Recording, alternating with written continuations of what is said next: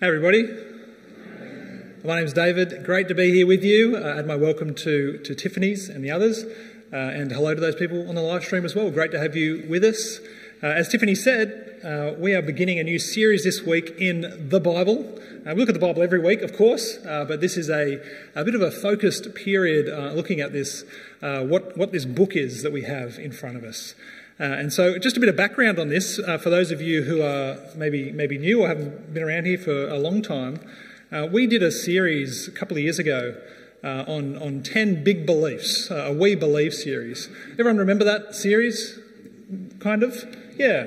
Uh, so we we wrote a, a statement of belief um, covering these ten big beliefs, core elements of of teaching from the Bible that we preach and teach here. Uh, not everything, uh, but, but things that throughout the centuries uh, have been uh, really important things to, to know and understand from Scripture. And so we did a series on uh, one of those per week a couple of years ago. And of course, they're such big beliefs uh, that we could only ever scratch the surface of them in one week. And so we thought, wouldn't it be great to go back and revisit them one at a time and just spend some more time digging a little bit deeper into these beliefs? And so we've done the Holy Spirit, uh, we've done Jesus, and now we're doing the Bible. Um, and now, if you're like me, uh, you'll be super excited about doing theology. Anyone, anyone like me in that in that case? I've got a few smiling people.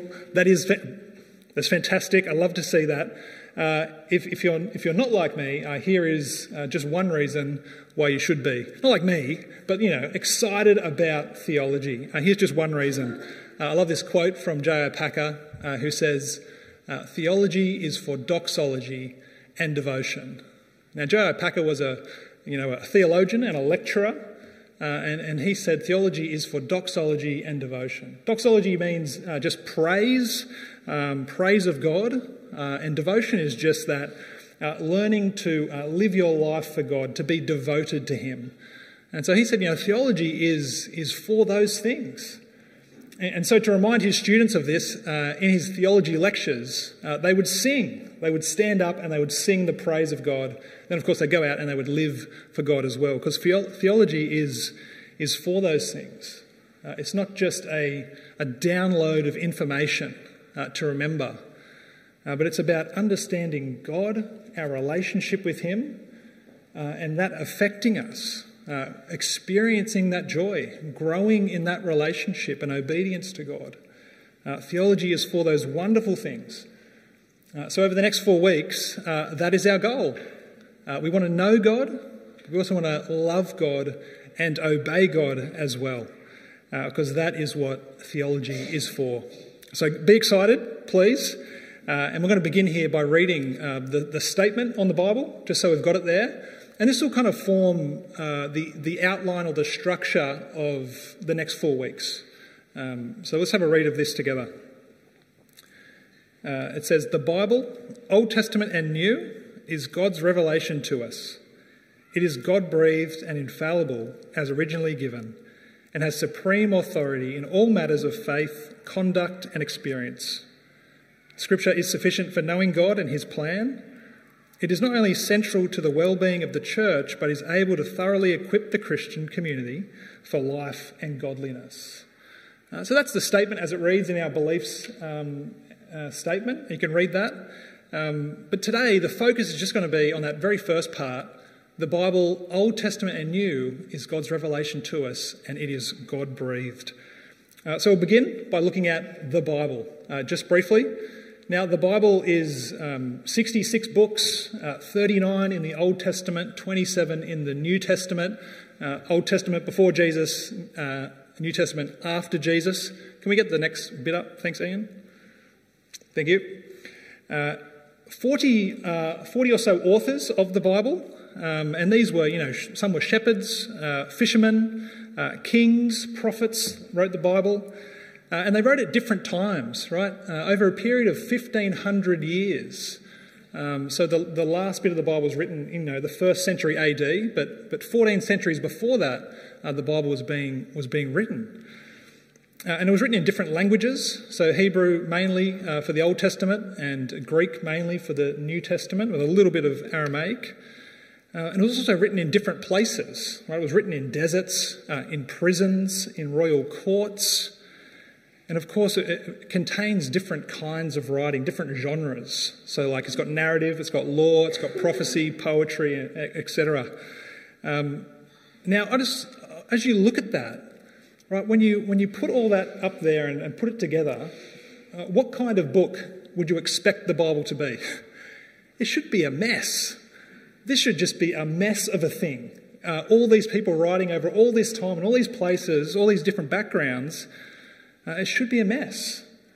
But what do we have before us? Instead, we find this remarkable book uh, telling one big story. All right, the question is how could such a book come to be? Uh, well, the Bible tells us why uh, because it has one author. God is the author of the Bible. And the Bible is God's revelation to us. Uh, that is the, the next part of our statement. The Bible is God's revelation to us. Uh, and revelation, uh, you know, it's about revealing something. Um, so it's about making the something that is unknown known. Uh, and revelation is, is really the foundation of understanding the Bible. So we're going to spend some time thinking about this. Um, God revealing himself. How does he do that? Uh, well, God does that by speaking to us. Right? And we know that. Like, how do you get to know somebody? Right? You speak to them, you, you ask them questions and get to know them. Uh, I remember uh, being in a car with my wife, Sammy, before she was my wife, uh, before um, we were dating, before she really even knew who I was. Um, her mother and her were driving uh, me and them down to this holiday park down the coast for three hours. Uh, and now I really liked Sammy, but I sat in the back and didn't say a word for three hours. Okay, I did not say a thing. It is amazing that we are together today. Okay, it is that is a miracle. Um, but I was just thinking, Sammy's probably I didn't ask her, but she's probably sitting in the front seat thinking, who is this mystery man in the back of the car who's just not saying a word to me? Anyway, we got past that. But uh, likewise with God, God would be a mystery to us if he did not speak. Uh, if God does not reveal himself to us, we would not know him. Uh, but because God desires to be known by us, uh, he wants us to know him, uh, he speaks to us so we can know him. That's a wonderful thing.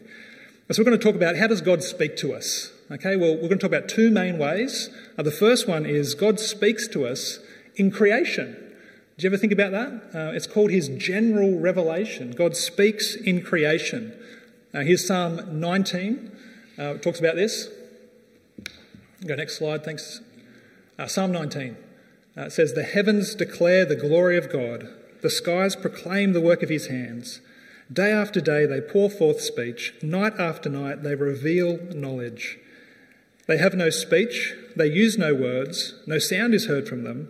Yet their voice goes out into all the earth, their words to the end of the world.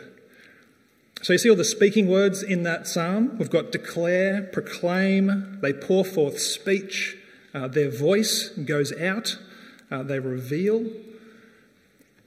All right, who, um, who saw the blood moon the other night? Anyone see? Anyone take a photo with their iPhone like I did? Can we zoom in on that? Ian, is that all right? There we go. All right. That's much better. That looks much better.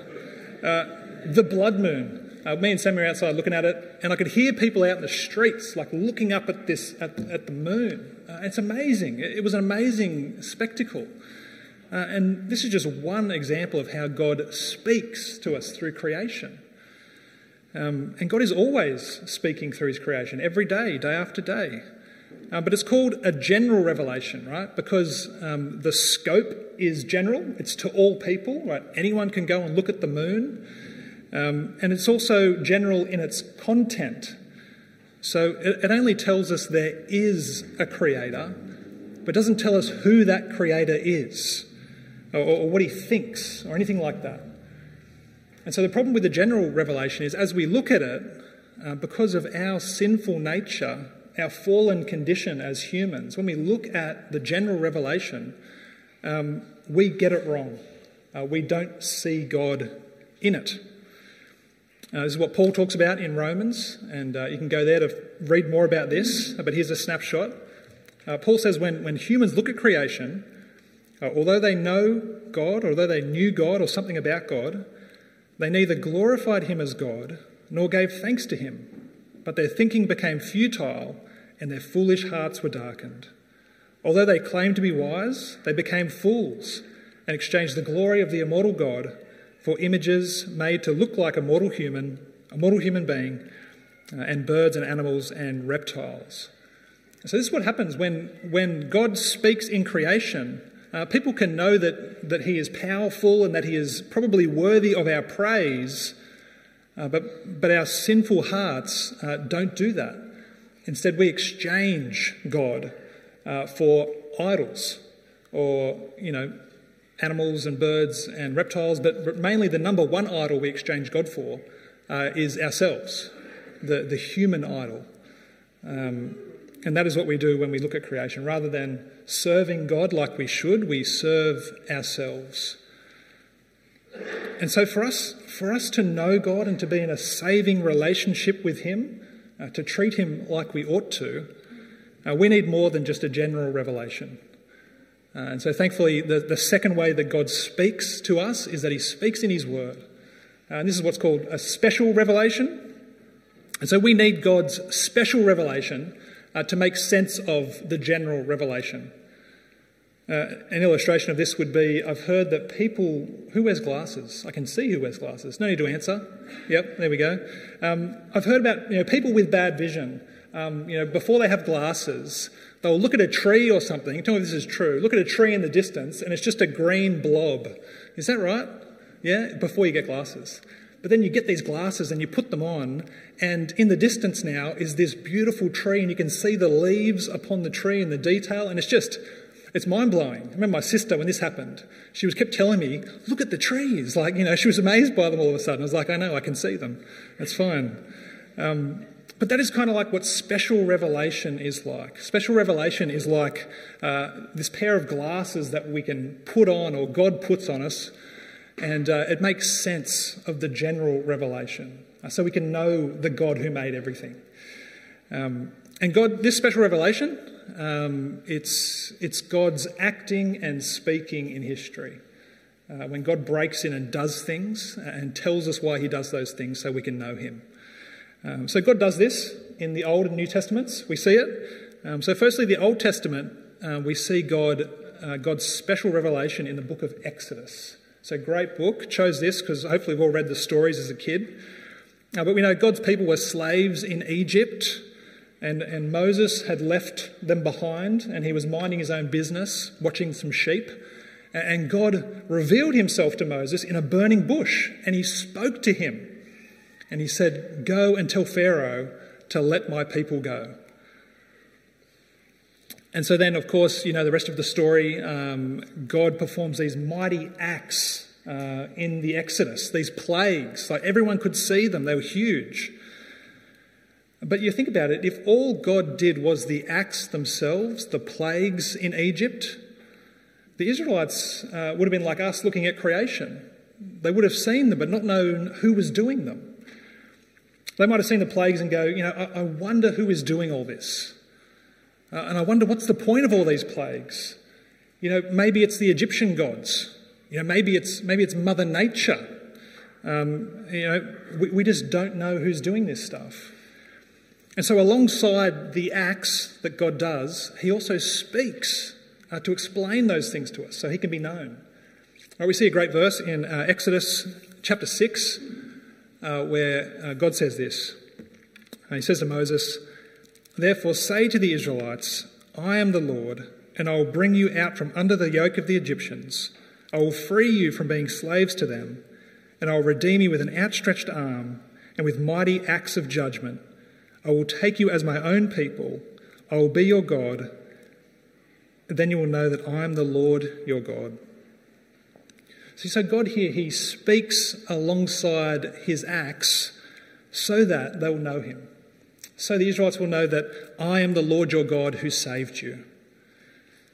And then He's really done it. He wants them to know He's done it to be in a relationship with them so that, that I can be your God and you can be my people. Uh, and so God's acting and speaking go together uh, so that we can know God. And then later on, uh, importantly for us as we think about the Bible today, later on, God tells Moses to write down uh, these things as well for the future generations. Uh, so we see that in Exodus 32. Then the Lord said to Moses, Write down these words, for in accordance with these words I have made a covenant with you and with Israel. And so we see that God uh, makes this, this move from, from acting uh, to speaking, so we know that He's acted, uh, to the written word uh, for future generations. And this is God revealing Himself. And this is also what we see in the New Testament. And uh, the writer to the Hebrews does us a, a, wonderful favour by transitioning us from Old Testament to New Testament uh, when he says this.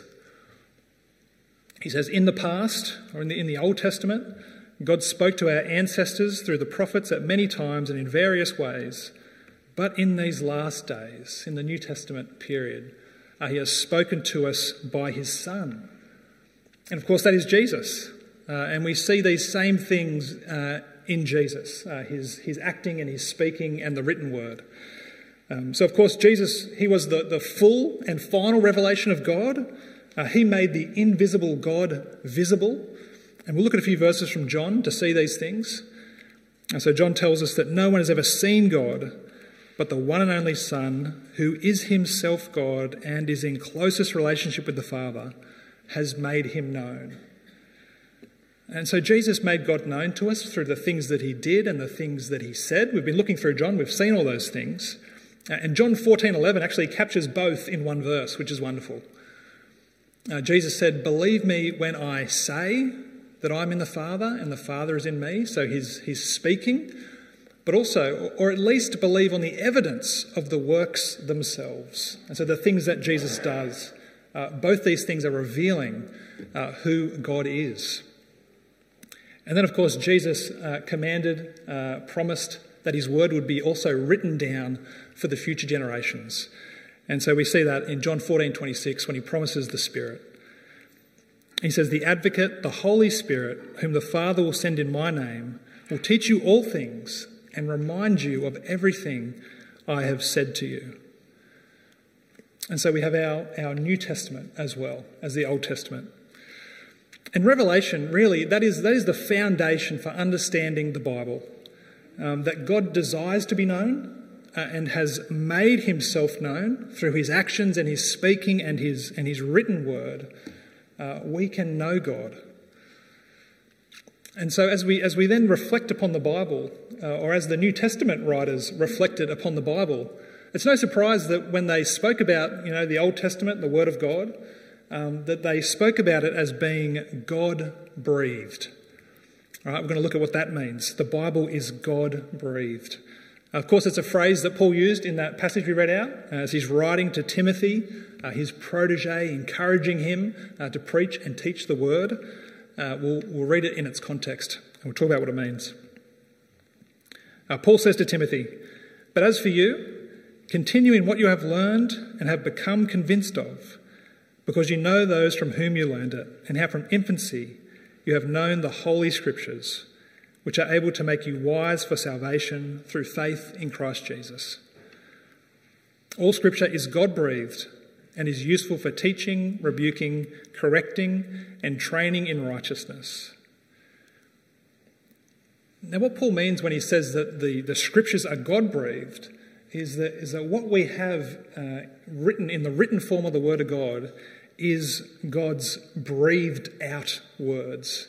They are His very words that we have.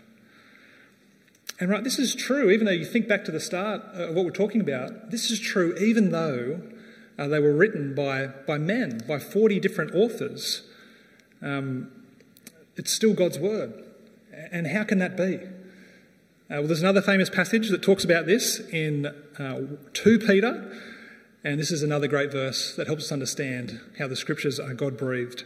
So Peter says, Above all, you must understand that no prophecy of scripture came about by the prophet's own interpretation of things. For prophecy never had its origin in the human will, but prophets, though human, spoke from God as they were carried along by the Holy Spirit.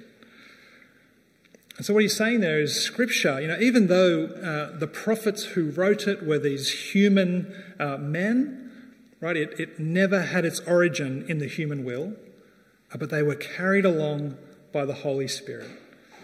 Now, what does that mean? Well, it's not that the Holy Spirit kind of uh, possessed them, like they were just, you know, blacked out and wrote scripture and then came back to, and there, you know, there was the letter. Uh, the Spirit didn't work that way. Um, and it wasn't that the authors were just kind of inspired by the Holy Spirit, like we might say, you know, uh, uh, uh, uh an artist was inspired to paint this beautiful painting.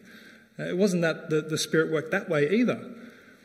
Uh, but to say that the Spirit carried them along means that the God, the Holy Spirit, is working sovereignly in and through and with these authors and not just in the moment of writing, but across the course of their whole life. So that when they, they did write the scripture, they wrote exactly the words that God wanted them to write. Now, that's what it means for them to be carried along by the Holy Spirit. And so, even though the Bible had these 40 human authors, uh, it really only had one author, uh, and that is God. And so, what we have in the Bible is His God breathed revelation.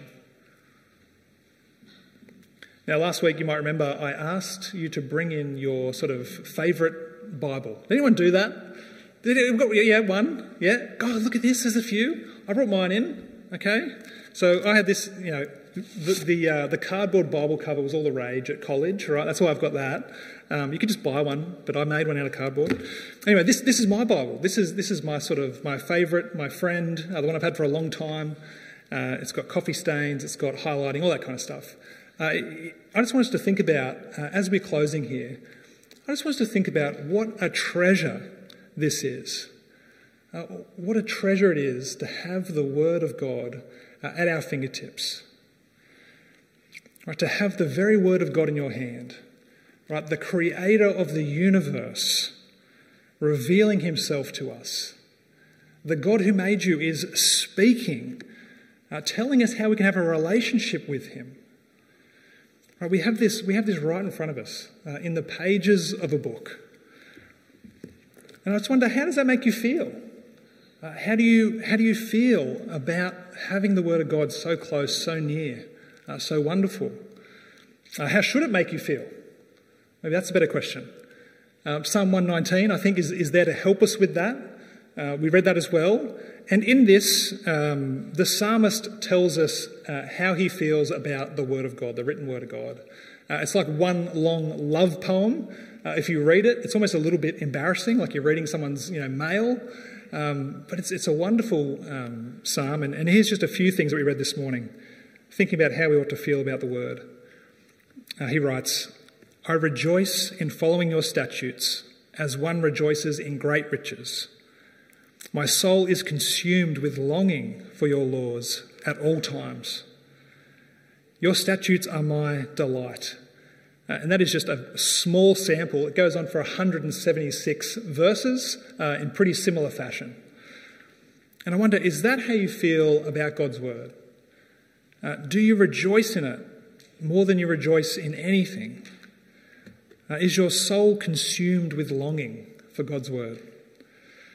And right, it's not because we, you know, love the pages or the, or the words or things like that. Uh, it's because we love the God that those words reveal. Uh, that is why the psalmist loves that word. That is why we ought to love that word. And now, I don't think, uh, if you're like me and you know, I'm like this, I don't think any of us would say that um, we treasure the scriptures uh, like we ought to, like the psalmist does.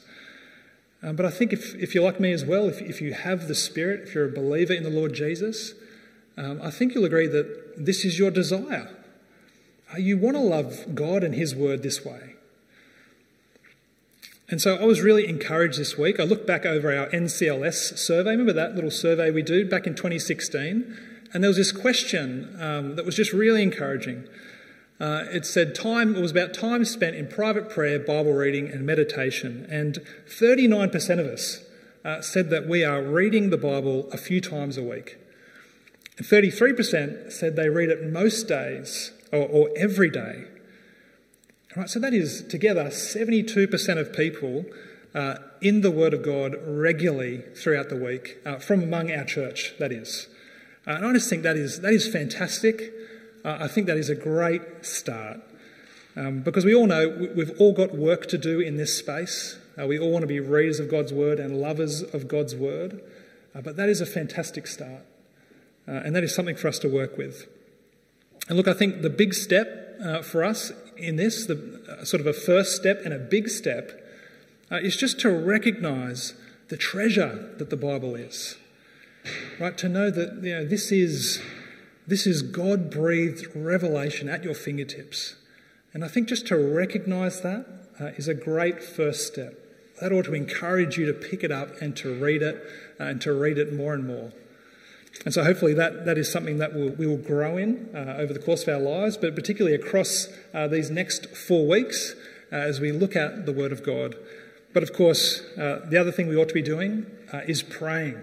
Uh, praying that God will transform our hearts to love Him and to love His Word. And so let's do that now. Would you join me in prayer?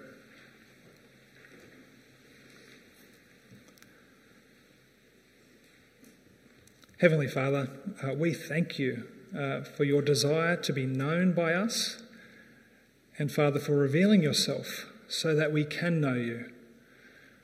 Father, we thank you for the Word that became flesh, Jesus Christ, and that through him we can have an eternal, saving relationship with you. And Father, we thank you for your precious written Word, and that you continue to speak today through it. And we pray that you would turn our hearts toward you and toward your word. Uh, give us a longing for it, uh, the kind of longing that the psalmist speaks about, so that we might read it, uh, so that we might know you better, and Lord, so that we might enjoy you uh, and obey you for all our lives. And we pray this in Jesus' mighty name. Amen.